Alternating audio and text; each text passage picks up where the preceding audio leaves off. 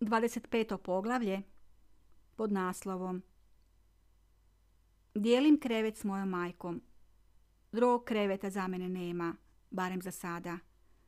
Ali ona vjeruje da neće ni biti potreban, jer sve će biti u redu.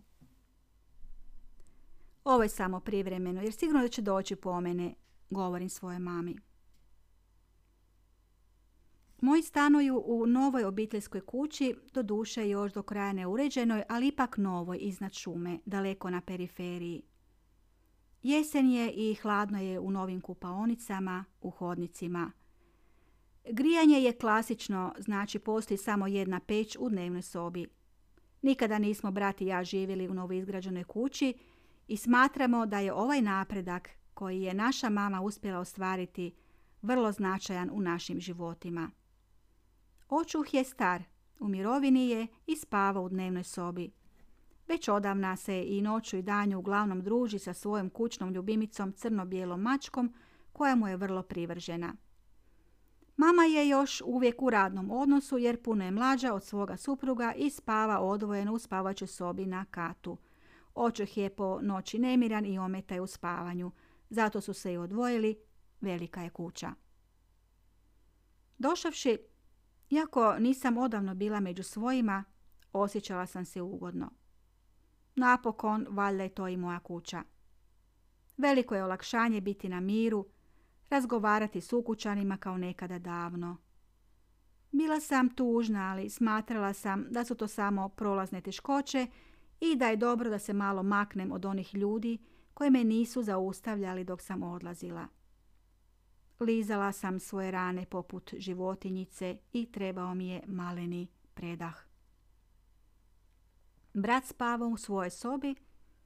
U drugoj sobi koja je prilikom gradnje bila predviđena za mene odviše hladno, pa mama predlaže da spavam s njom na drugoj polovici bračnog kreveta.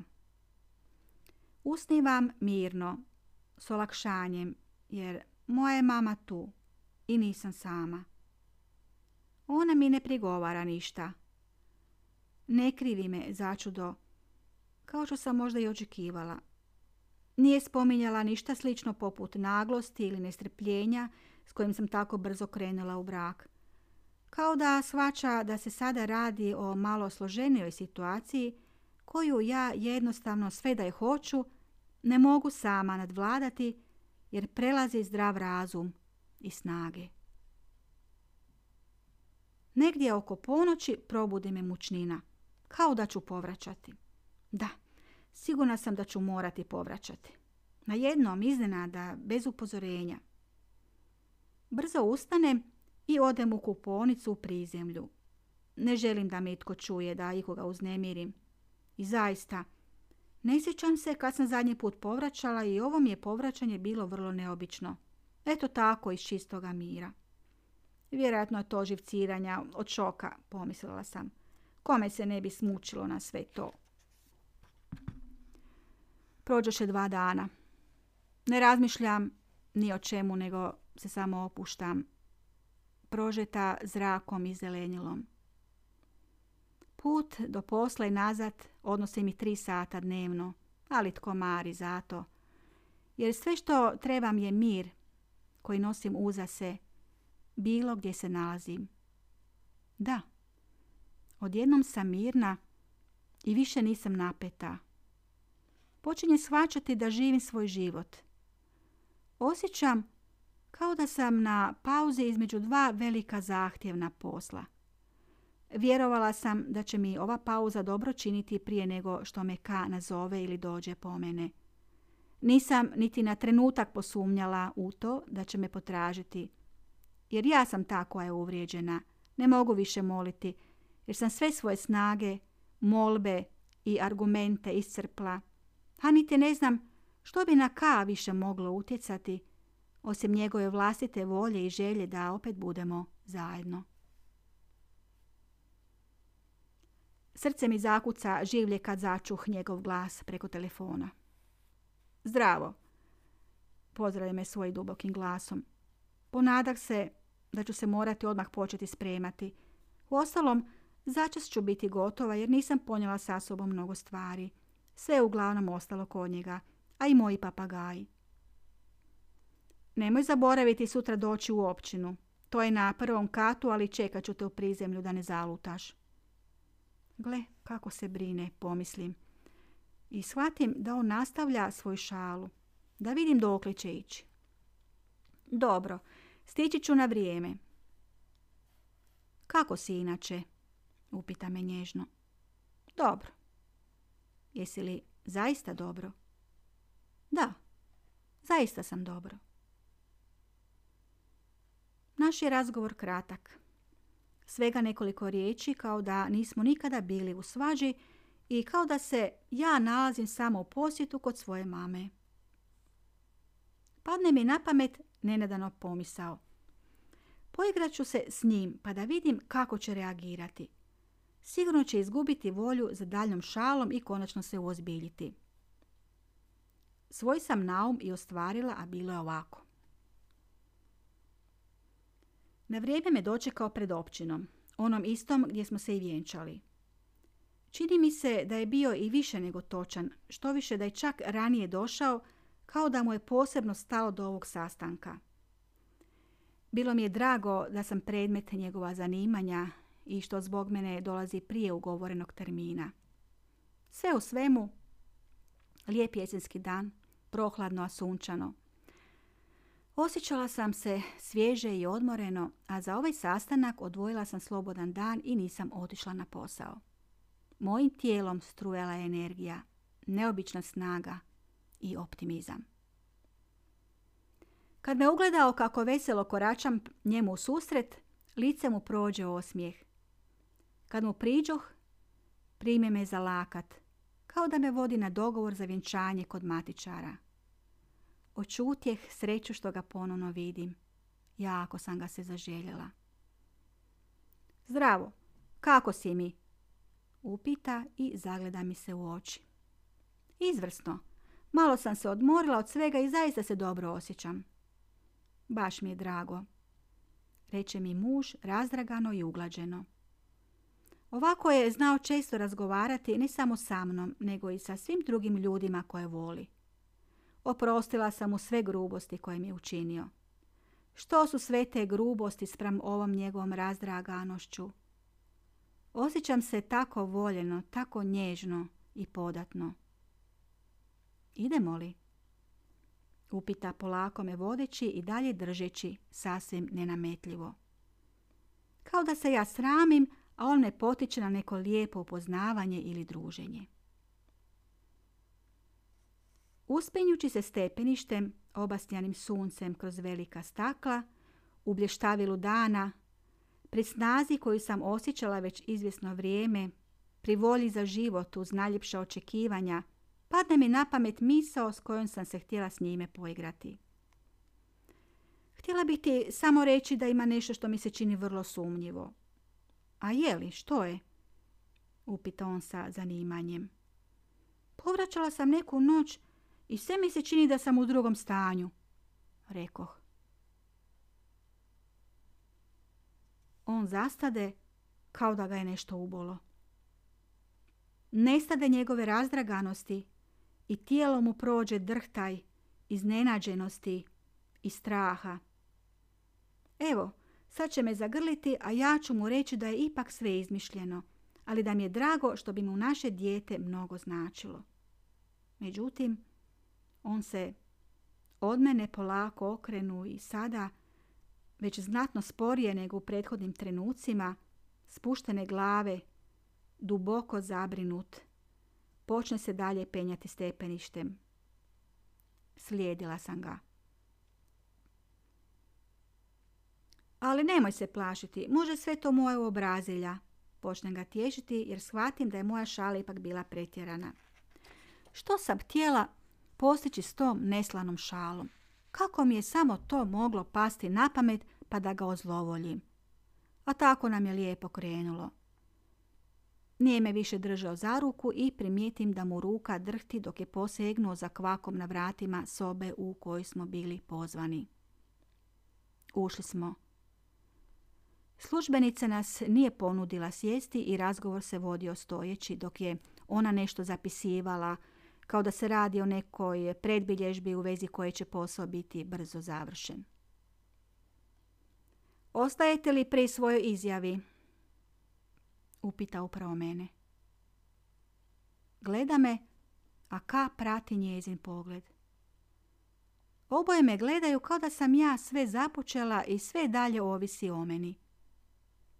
Ka je grizao usnicu, vidno uzrujan i blijed i začudim se njegovoj uznemirenosti. A ja sam potpuno mirna i sve mi je to smiješno. Smiješna je situacija u kojoj se nalazim.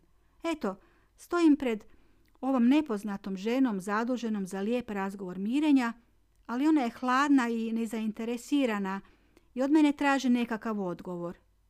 Odgovor na nešto što nisam napisala. Ja šutim zbunjeno je gledajući, ali kad vidim i kao upitan pogled koji mi on nešto traži od mene i do čega mu je izgleda posebno stalo, saberem se i kažem da, da, neću odustati. Sada sam očekivala da će službenica nešto njemu reći i prigovoriti mu, pokušati od njega izvući nekakvo obrazloženje.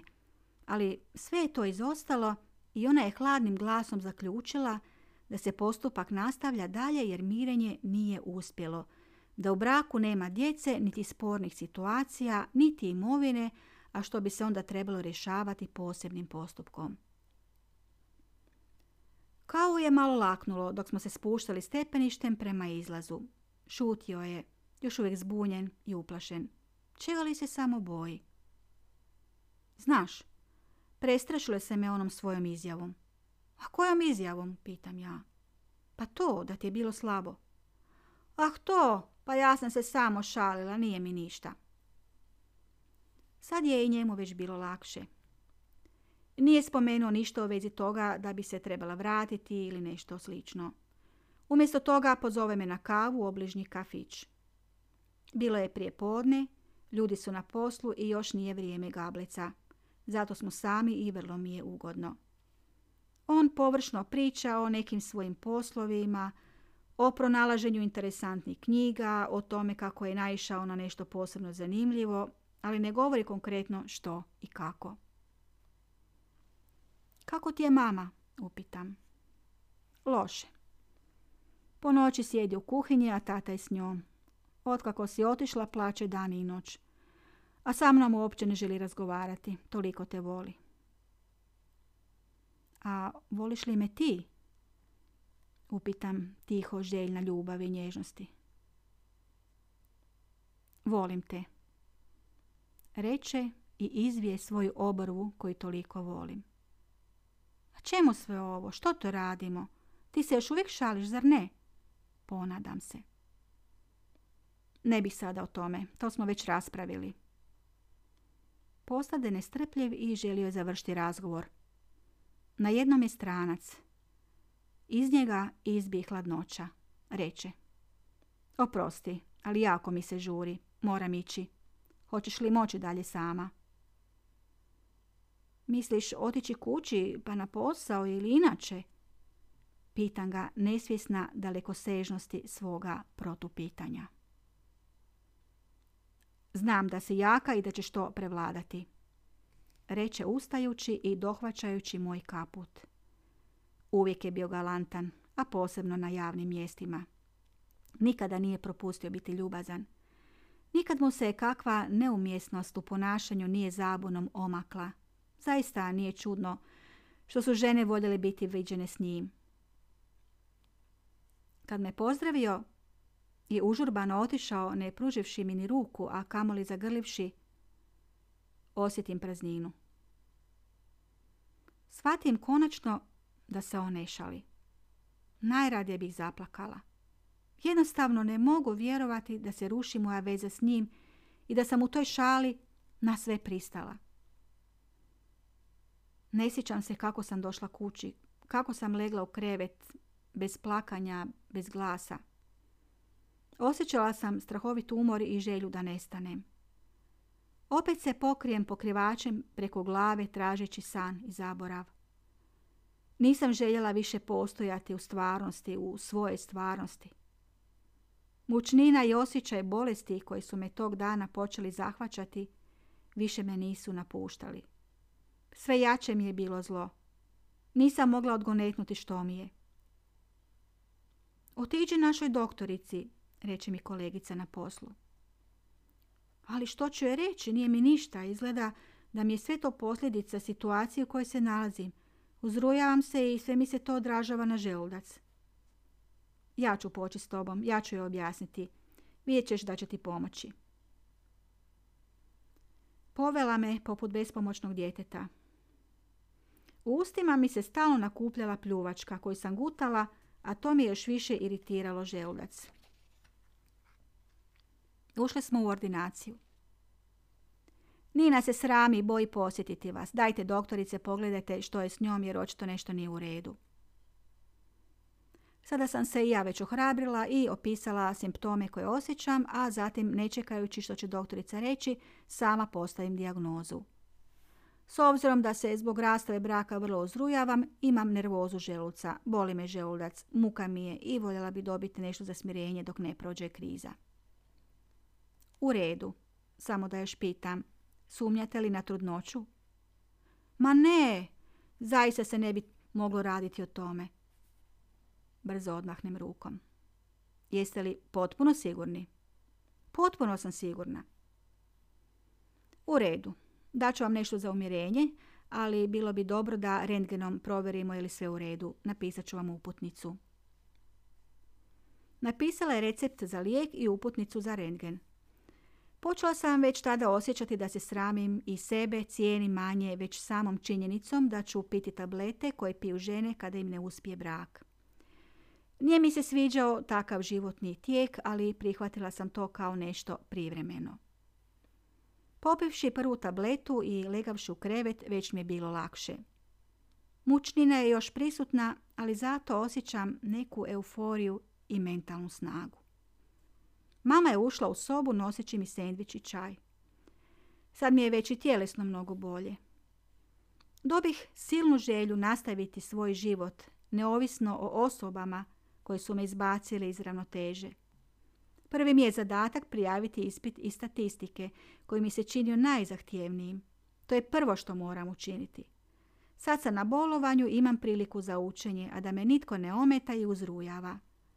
Sve mi se nekako čini da statistiku već i znam, samo trebam još malo pročitati i moći ću već za mjesec, manje od mjesec dana izaći na prvi rok. Činjenica jest da statistiku uopće ne razumijem, da ima mnogo zadataka koje treba uvježbati, a čak su mi teži od matematičkih zadataka jer imaju neke svoje posebne formule. Ali dok je tableta za smirenje djelovala, imala sam osjećaj da sve znam i sve mogu, a nadljudska snaga i volja za življenjem snažno su mi strujale tijelom. Ali čim bi tableta prestala djelovati, dobivala bih jake napadaje mučnine i slabosti. Tako je to trajalo mjesec dana, nisam na koncu mogla učiti, ništa raditi, pa čak ni disati. Poslije mjesec dana, kad sam krenula na posao i malo otrgnula misli od sebe same, povremeno bi zaboravljala na mučninu. Ona bi se javljala izjutra, a posebno u tramvaju, kad nisam mogla podnijeti miris svježe tiskanih novina, ako bi netko od putnika pokušao nešto pročitati, ili kad bi gledala piliće u kioscima na tržnici dok sam čekala da tramvaj krene. Došlo je vrijeme kad sam trebala otići na rentgensko snimanje želuca, ali nešto mi je govorilo da za svaki slučaj prije toga ipak trebam otići u bolnicu i napraviti test na trudnoću. Koliko god nisam imala iskustva s takvim događanjem, vjerojatno priroda ugradi u ženi poseban instinkt. A on mi se javio već onda kad mi je palo na um da se našalim s mužem. Ujutro sam dala urin za test, a po rezultat sam trebala otići poslije podne. Cijeli sam dan na poslu bila uznemirena, osjećajući da će mi današnje podne promijeniti život, da će se dogoditi nešto vrlo bitno. Koračam užurbano prema staroj zgradi do porte, jer tamo se izdaju nalazi. Upitam medicinsku sestru za svoj nalaz. Izvadi mi ga i kaže Čestitam vam. Lijepe vijesti. Gledam u nalaz u riječ pozitivan. I nije mi jasno. Moj život je naglo skočio u sasvim jednu drugu dimenziju. Nisam bila toliko zapanjena kao što se može očekivati u tim situacijama. Jest, iznenađena sam, ali opet kao da sam i znala da se to dogodilo, a nalaz je trebao samo potvrditi. Osjećala sam se poput čovjeka pred kojim se otvaraju vrata životne sreće, vrata novoga života, života u kojem se isplati živjeti. Nisam primjećivala tmurnost dana, hladnoću, ružan i prljav grad. Za mene je sunce sjalo u mojoj duši, u mome srcu, u meni me osvjetljavalo i grijalo, voljelo i trebalo me. Svi će sada biti sretni, svi ljudi koje poznajem i sve će se sada vratiti u normalu, sve će se riješiti. Govorila sam samoj sebi, vraćajući se kući i stalno iznova gledajući u nalaz.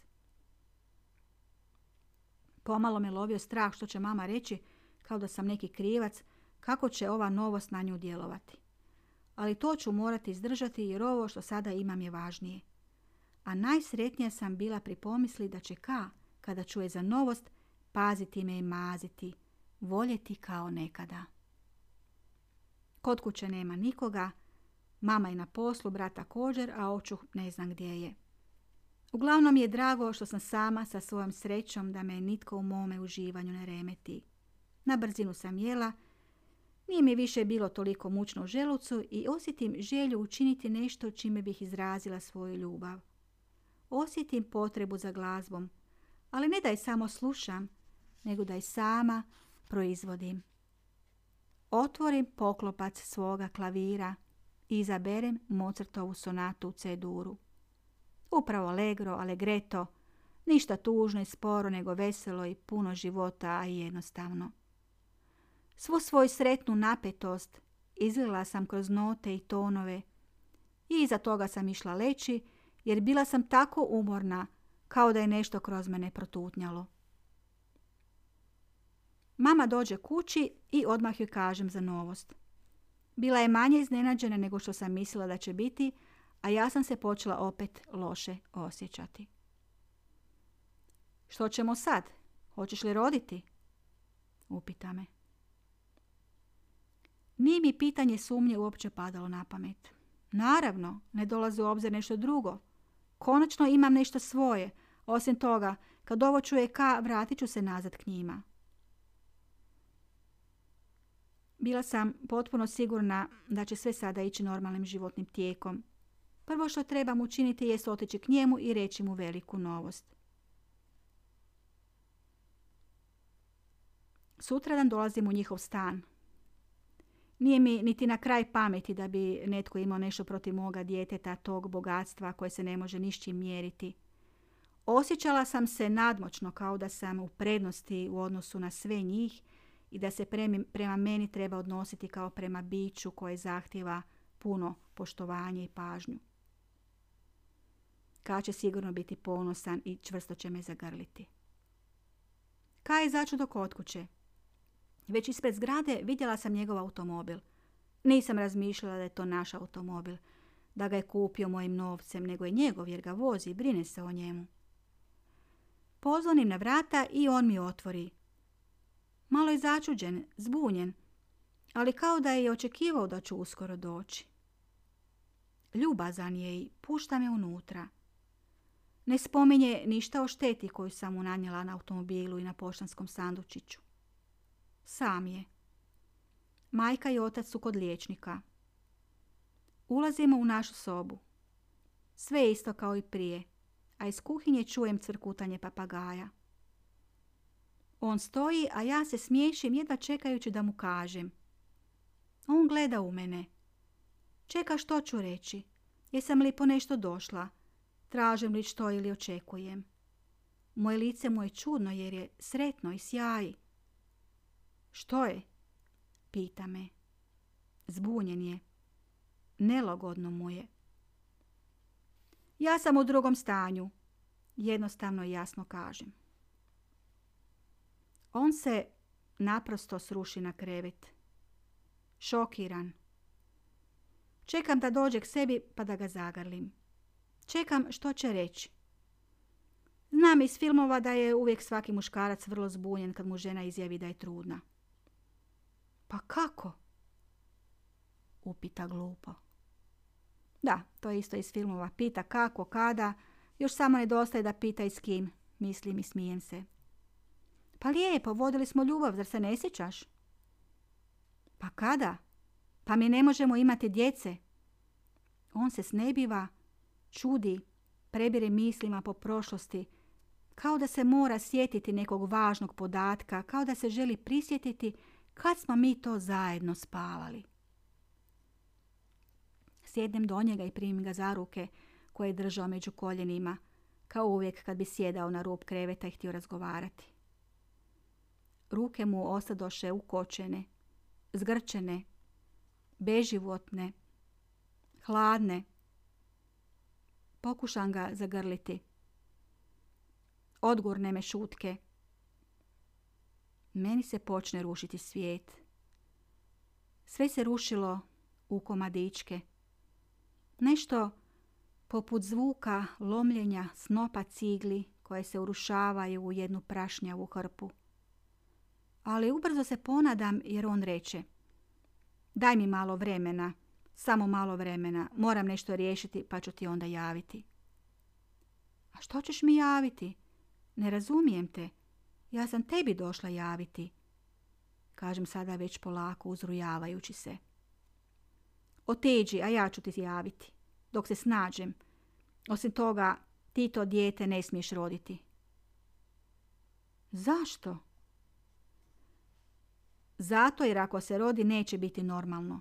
A ti ne želiš patnju i svoju djetetovu, zar ne? Zar si bolestan? Misliš da genetski nešto nije u redu? Tijelo me obuhvati strava. Možda njegova majka zna zato i zato više nije rađala djece. Ja imam nalaz da ne smijem imati djece, a ti sada odluči. Ja nisam spreman svoj život žrtvovati za takvo nešto. Ne znam koliko si ti spremna. Gubim tlo pod nogama. Mislim da ću pasti. A on me ne pridržava. Što više, okrenuo se od mene i postaje nestrpljiv. Čeka da odem. Na koncu i odlazim jer ne znam o čemu bi više razgovarali. Tako vjerojatno i on misli. Izlazim i čujem svoje ptice kako cvrkuću. Tko se sada za njih brine? Upitam.